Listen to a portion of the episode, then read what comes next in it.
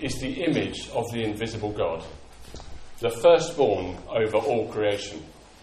For by him all things were created, things in heaven and on earth, visible and invisible, whether thrones or powers or rulers or authorities. All things were created by him and for him. He is before all things, and in him all things hold together. And he is the head of the body, the church. He is the beginning and the firstborn from among the dead, so that in everything he might have the supremacy. For God was pleased to have all his fullness dwell in him, and through him to reconcile to himself all things, whether things on earth or things in heaven, by making peace through his blood shed on the cross. Once you were alienated from God and were enemies in your minds because of your evil behavior. But now he has reconciled you by Christ's physical body through death to present you wholly in his sight, without blemish and free from accusation. If you continue in your faith, established and firm, not moved from the hope held out in the gospel. This is the gospel that you have heard and has been proclaimed to every creature under heaven, and of which I, Paul, have become a servant. Wonderful description of, of Jesus, who he was, who he is, and what he did. And I just want to unpack that a bit uh, today. It's a big, there's a lot to it, so I'm not going to go into great detail. But what I want to say first of all is that the book of Colossians, if you read it all, uh, Paul is writing to a group of Christians who uh, he's never met actually, uh, but the church was, was started by Epaphras. He went there, uh, having been uh, heard Paul and been converted, and he went and spoke to these uh, these people in Colossae, and they received the gospel and they sprung up a church and they had a great. Uh, a great time, and yet a, a little while later, some people had come along to to bring in other things to the gospel, a little bit like the book of Galatians, really. And they had brought in heresies and things which were just unhelpful. And things not only unhelpful, but were just not the gospel, were not the truth. And so Paul wrote this to address these things. Things that come in, uh, they, uh, they, were saying you, you, have to go through ceremonies, uh, you have to have certain washing, uh, otherwise you're not going to be right with God. They, brought, they were bringing back circumcision. Uh, they were bringing out the importance of worshipping angels uh, and, and importance of following certain rules.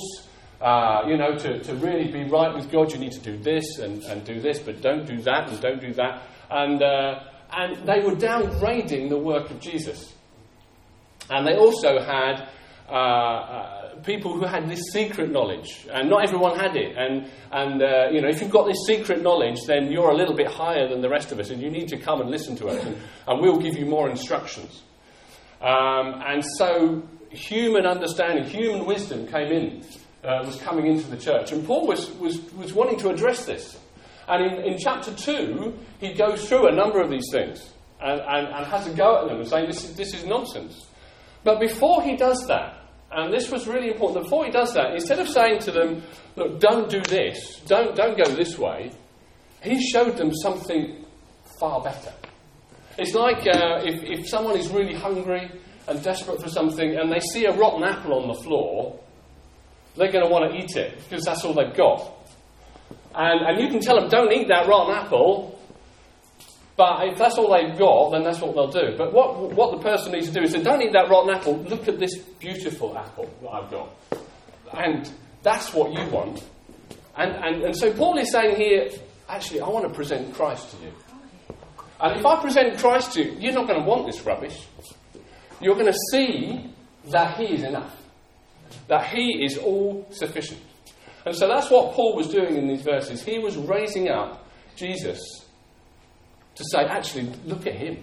Look at Him. Look how wonderful He is. Look at how glorious He is. So that actually, when you look at these other things, you say, well, that's pointless. That's, that's stupid to go that way. And so I just want to quickly just go through some of the things that Paul says about Jesus. The first thing is uh, in verse 15 He is the image of the invisible God. Jesus is God made flesh. And when we look at Jesus, we see God. That's what it means. He is the image of the invisible God. He is God that we can see, that we can touch. And John talks about this someone who has lived among us, who we can touch, full of grace and truth. He was just grappling with this whole thing. God was here, He lived among us. And so when we see Jesus, and that's why the Gospels are so important to us, and that's why the Bible includes four Gospels, because as we read through those, as we see Jesus, we see God, what He was like. So he, we could see how He dealt with the poor, how He dealt with those that were struggling, how He, how he dealt with those that were in sin. And, and instead of judging them, and instead of, of having a go at them, he drew them to himself and he lifted them up. And, uh, and so, as we look at Jesus in the Gospels, we see his, his love. We see God's love. We see God's compassion for those that are downtrodden. He, we see God's care and concern for those that are, are without a, a shepherd. And we don't see, he didn't come to judge. He didn't come to judge, he came to save. And so we, it's so important that we, we look at the Gospels often and see Jesus and what he was like. Uh, that wonderful song that we sang, the new one, maybe to some of you, uh, we see his glory in creation and the fact that he stood in the boat and said, Peace be still to the waves. And, and the song we sang, the, wind and the waves still know his name. You see, when we, when we see Jesus and what he's like, we see what God is really like. Amen. And, uh, and we see his love and compassion, his mercy. That's all contained in the gospel. We see his power in, in, uh, in healing the sick and raising the dead. We see everything about Jesus and about God in the Gospels. And in verse 19 of this passage, it says, For God was pleased to have all his fullness dwell in him. That's an incredible statement. All the fullness of God dwelt in Jesus. He didn't hold things back. No, he was in human form. But nevertheless, when we see Jesus, we see what God is like. We see his love, his concern, his grace and mercy.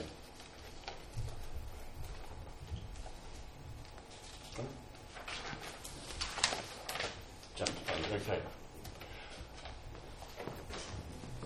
The other thing that we notice, and if you, if you study the Gospels, you'll see that Jesus spent a lot of time in Nazareth, and uh, in Galilee. Now, at the time, Galilee wasn't a particular good place to be. It wasn't, it wasn't the, the, the, the top place in Israel, it was sort of a bit of a backwater. I work in Victoria, and uh, sometimes at lunchtime I go walking around, and just on the, on the doorstep is Belgravia and Sloane Square and, and uh, the Chelsea Road and all places like that. And, and the, the places there are amazing. Amazing buildings, wonderful houses, which I would never have been allowed to go inside to see. And, uh, and I, I was, um, had to go to a meeting in, uh, on Chelsea Harbour. This is a new development, which is just amazing. Uh, five star hotel there, wonderful uh, buildings, incredibly expensive place to live. Um, but you know what? Just, if Jesus was came to London and lived there, he wouldn't be in those places. He would actually, he'd come here. He'd come to Plumstead because it's a bit of a seen as a bit of a backwater. It's not wealthy. There's deprivation here. This is where we'd want to be. Amen. Not that those places don't need God. you know, and, not that we don't have any compassion on those we do, because they need a Saviour just as we do. But actually, Jesus would have spent his time here. He would have lived here, because he wanted to be with the downcast, the downtrodden, the poor. And so, we can see that actually he has a, such a concern, a heart for the places like this. More than the, the bright lights now, he did go to Jerusalem, he did go to the capital city, but he went there to die. He, he, he went there to demonstrate his love for us. So, this is what, when we look at Jesus, we see what God is like. But then in verse 16, it goes on to say, For by him all things were created, things in heaven and on earth, visible and invisible, whether thrones or powers or rulers or authorities, all things were created by him and for him. So not only is he a God of compassion and concern and love, uh, but he is a God who is the creator. Jesus is the creator. He was there at creation. He spoke with God, with the Father, with the Holy Spirit, and things came to life. In uh, Hebrews chapter 1 it says, He is the author of life, the author of creation. He sustains things, all things, by the power of His word. And, uh, and that includes creation, but it includes the world powers or the authorities in heaven and on earth. Everything was created by Him and for Him. Now, we can look at the world and we see it's a bit of a messed up place, and we think, we don't really understand that. If Jesus created all this and it was for him and by him, why is it such a mess? Well, of course, Satan has a part to play in what goes on in the world today. He, he has brought about his ruin and his uh, desolation of this earth. But that doesn't mean God is in ultimate control. Because the Bible clearly says that one day his enemies will be made his footstool. He is in control. He, is, he hasn't lost control of this world. He hasn't lost control of, of the church. He hasn't lost control of this world. Yeah, it is. Uh, there is a case of uh, the, the, kingdom of darkness and the kingdom of light living together at this point, and there's a there's a there's a there's a tension that goes on, and we see horrible things going around us. But the kingdom of light is here, and one day it will triumph completely. It's already triumphed on the cross. He's just waiting for his enemies to be made his footstool. So when we look at Jesus, we see someone who has all authority and all power. He hasn't lost it, he isn't unable, he is more than capable. He spoke creation into light, and he is in charge, ultimately, of this world. He's not limited in any way. Verse 17 says, He is before all things, and in Him all things hold together. See, history really is His story. He's before all things, He holds all things together, He will be after all things when we see Him face to face in heaven. He is the one that holds this all together. He is all powerful, all glorious, and He is all sufficient. He's all sufficient. There is nothing that He lacks. And then it goes on in verse 18 He is the head of His body, the church. Jesus leads and builds His church.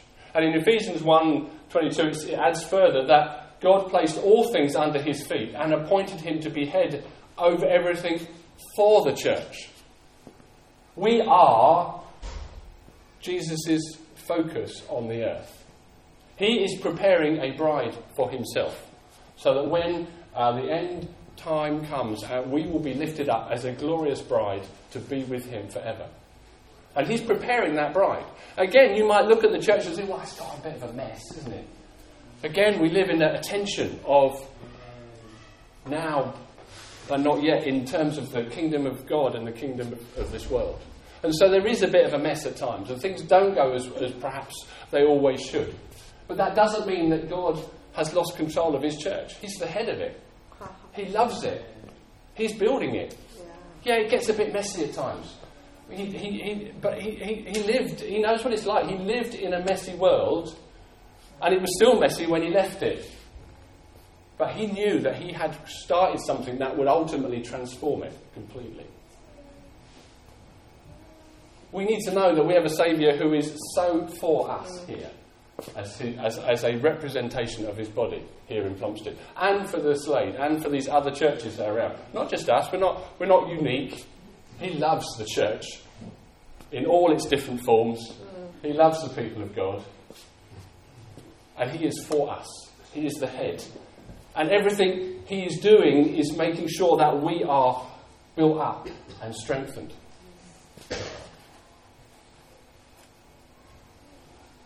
And then, verse 20, we look at what Jesus did for us on the cross. So, 19, for God was pleased to have all his fullness dwell in him, and through him to reconcile to himself all things, whether things on earth or things in heaven, by making peace through his blood shed on the cross. Jesus, his love for us was such that he gave up the wonders and the glory of heaven, and he lived on this earth and he died a sacrifice for sin. And then he rose again, the first form from amongst the dead, it says in those verses. He is the guarantee that we will rise again.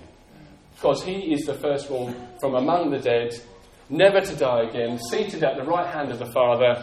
He is the one that we see ultimately in victory.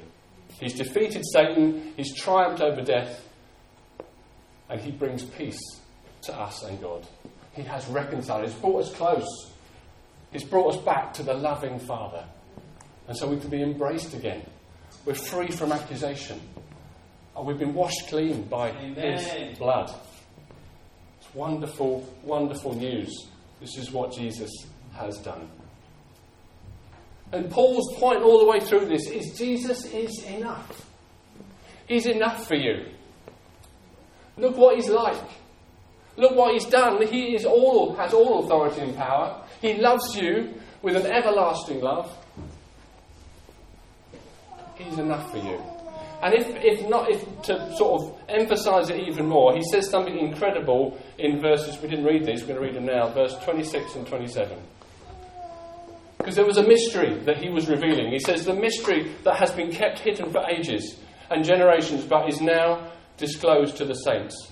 To them, God has chosen to make known among the Gentiles the glorious riches of this mystery, which is Christ in you, the hope of glory. Amen. You see, what Paul is revealing is that it's not only the Jews that were God's chosen people, but it's everybody now. It's the Gentiles. They have been brought together as one. But not only that, the mystery is this it's Christ in you. It's not someone who's just sits done something amazing things, who's amazingly powerful and sitting in heaven. No. Christ comes to live in us. He lives in me. So that where I go, He goes. Where I stand, He stands. What I face, He faces. Because He's in me. This is amazing. This is incredible. This glorious Saviour is in me. I'm not alone. I'm not facing these things, these, these things as a, on my own. I'm the glorious Saviour. The, the, the Lord of the universe is in me. Amen. And so Paul was saying, surely that's enough for you. Surely you don't need all this other stuff. How on earth do you think that doing, following a few rules can add to that? And that's why he says in verse 23, and this is so important. He says, if you continue, if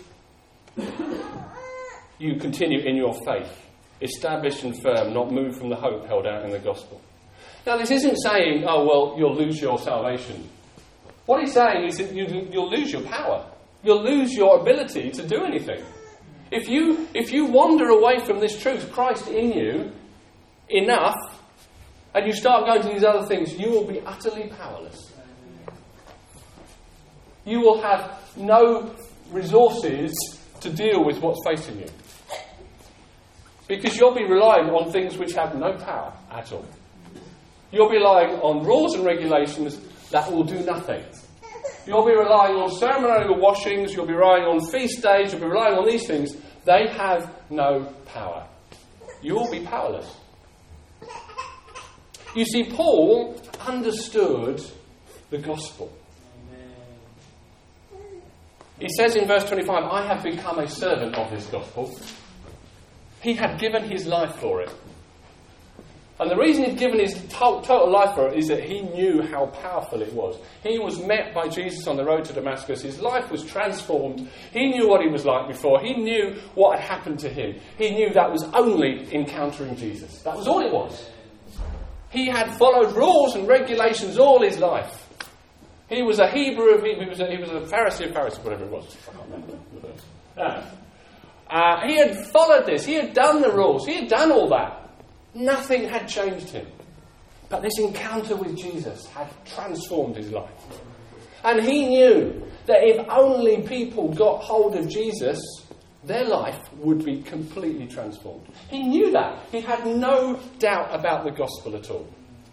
All I need to do is present Jesus, and he'll do the rest. He'll do the rest. And he had such a confidence in the gospel all you need to do is meet Jesus, encounter him, and you know what? The rest is easy. Now, that doesn't mean to say we won't face trials and tribulations and difficulties. We will.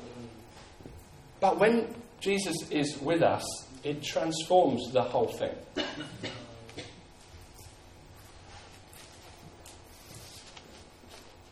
We mustn't add anything else. The Bible says, I can do all things through Christ who gives me strength. Just want to give an illustration. I don't know, Josh, did you manage to find? Okay. In the corner there, you can see a uh, demolition ball uh, knocking a house down. And, uh, and if you like, just to think of a picture of anything that we stand against, we've, we've heard about mountains. Um, but if you think about anything that's in your life, is like a, an old, ugly, terrible building. And, um, and you bring one of these massive balls in and you hit it, and the building starts coming down. It can't resist it. But imagine, just imagine for a moment that, because uh, what that ball is made up of is a big ball, but also a rope or a chain. And just imagine that the rope was thinking, do you know what? I can do this. I can do this. I'll tell you what I'll do is I'll we'll put the ball down and I'll do it myself. And, and, and you can just see what's happening. You know, the, the, the rope gets pulled back and it's let go against the house and it hits it and bounces back. Mm-hmm. And think, oh, okay, let's have another go. Pulls it back, flings it against the house Oh, I think I might have slightly dislodged a brake. Oh, maybe not. Let's just keep going. And you can imagine that this, this is going to go on and on, and it's going to be pretty much fruitless. And it's like, it's like saying, I, I can do this, I can tackle this problem, I can, I can get on with this, and, and, and I'm going to just keep bashing against this thing, and one day it's going to fall down. And of course, it's hopeless. You see, that's not the purpose of the rope. The purpose of the rope isn't to knock the building down, the purpose of the rope is to hang on to the ball. And that is such a good illustration, I think, of what we are called to do and what Paul is saying here. Jesus is that demolition ball. He, will, he has the power to knock anything down. Our job is not to break it down, is to hold on to the ball. Amen. By faith, to get hold of the ball and say, Look, Jesus, I trust you. I believe you're able. I'm going to keep hold of you. And that's what Paul's saying. If you maintain your faith, keep hold of Jesus, and anything will fall down. Yes. But the, see, the rope wasn't designed to knock things down, it was designed to hold the ball. And that's what we're designed for. We're designed for getting hold of Jesus, encountering Him, we're designed to enjoy Him and be with Him and get hold of Him, and then He just knocks things down in our path. He will come against those mountains. He will come against those ugly things that have raised up in front of you, and He will knock them down. Amen. 2 Corinthians 2, verse 4 But thanks be to God who always leads us in triumphal procession in Christ, and through us spreads everywhere the fragrance of the knowledge of Him. You see, those that have got hold of this truth, those that have understood that actually what I need is to know Jesus, what I need is to get hold of Him, to believe that He is sufficient for me, they are attractive people. Because they have a power and a strength and a glory about them that the world doesn't have. Because they know something. I know something. I've got a secret. I said, support I've got a secret. I've got a secret. I found a secret, actually, and I'm going to let you know what it is. It's Jesus. He's transformed my life. He's given me joy and peace and love, and He's enabled me to, to, to go through difficult situations and triumph out of it. And you know what? That's what you need. That's, that's all you need. To have that confidence in the gospel and to be those that always are coming out victorious. That doesn't mean to say we won't face difficulties. I don't want to belittle the difficulties that people go through. There are struggles and persecutions and hardships. The, the Bible talks about that. But actually, we have a Saviour who has triumphed over them all. And He wants to go through, He wants you to go through them with Him to see what He does, to see how He conquers, to see how He knocks these things down. And He says, and Paul is saying, don't waver from that. Don't doubt that the Saviour is able. It might take some time. That building might take some time to come down. But don't doubt that He is able. He loves you. He's with you. And He will see you yes. victorious. Amen. Yes. And so when you're going through those difficulties, when you're facing those things, it might be all sorts of things. It might be something in your own life, some sin that you're struggling with and you're battling against it, and, and, and Jesus is saying to you, Look, get hold of me.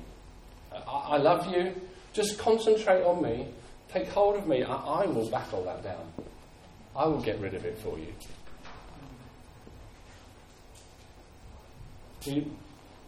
Paul is wanting us and, and uh, explaining to us that we have a Saviour who is everything that we need.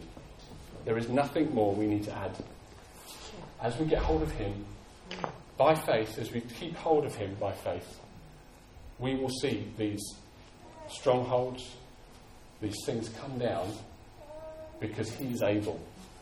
And we are the ones that keep hold of Him by faith and say, Lord, I trust you for everything. I believe that you are sufficient for me.